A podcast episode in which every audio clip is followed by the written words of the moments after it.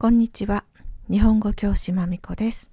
ビギナーズ日本の結婚式ナンバーワンチャレンジ単語はインスタグラムのポストにあります。エピソードを聞く前にチェックしてくださいね。先週、韓国に住んでいる生徒さんが韓国の結婚式に行きました。そこでヨーロッパの結婚式と韓国の結婚式の違いについてお話ししました。今回は一般的な日本の結婚式についてお話しします。ちょっと長い話になるので2回に分けてお話しします。自分の国と比べてみてくださいね。それではスタート最近の結婚式は3つのスタイルがあります。親善式、人前式、教会です。人前式は神道のスタイルで結婚を約束する儀式です。人前式は宗教と関係がありません。結婚をみんなの前で約束します。そして、教会。日本の教会は、キリスト教徒じゃない人も教会で結婚を約束できます。日本人が宗教を考えるのはお葬式の時ぐらいです。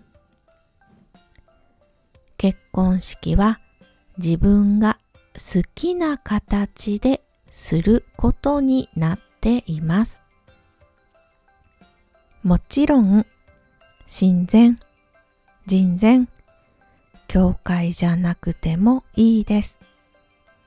自分の好きなスタイルで式をすることももちろんできます。結婚式はお式ですから、たくさんの準備が必要です。それは場所とかお花とか料理とかだけではありません。まず、お式の準備を始める前に般的には結納という名前の儀式をします。この儀式で二つの家族はお祝いの品を交換します。この儀式のスタートは400年から500年です。仁徳天皇の息子の結婚がルーツになっているようです。普通の家族がこれをするようになったのは明治時代になってからです。結納は結納略式結納そしてカジュアルダウンした顔合わせの3つがあります。最近はホテルや個室のあるレストランで簡単な顔合わせをする人も多いです。私の友人も顔合わせだけした人が多いです。大きな家の子は正式な結納をしました。正式な結納には、仲人という人が参加します。結納の準備や式の進行をします。大変ですね。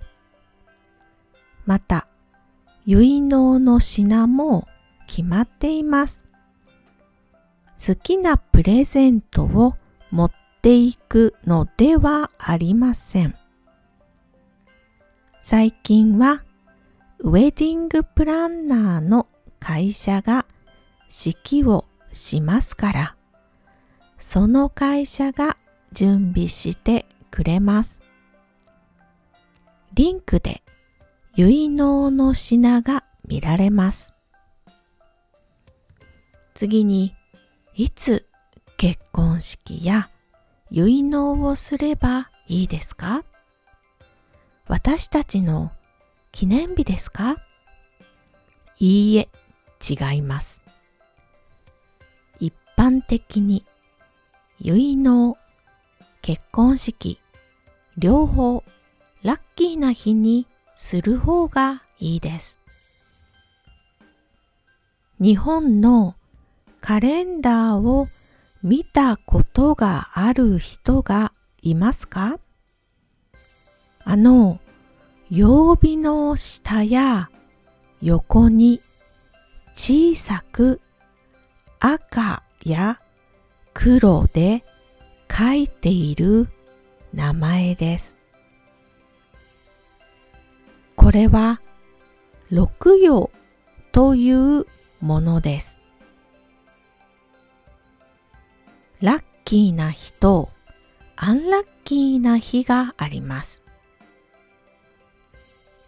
結納は大安、友引き、先勝ちにします。漢字をイメージするとき、なんとなく意味がわかります。大安は大きな安心です。もちろんいい日ですね。そして、友引きというのは、友を引く。結婚は幸せなイベントですから、友達が続いても OK です。戦勝または先勝ちこの日を選んだ時には午前中がいいです。残念ながら午後はダメです。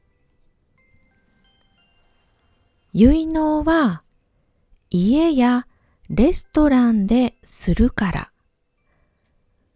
時間を変えることができます。でも結婚式は長い式や食事もありますので、皆さん、大安か友引きを選びます。お葬式は友引きにしてはいけません。友達をあの世に連れて行ってはいけないからです。結納が終わりました。さあ、結婚式をしましょ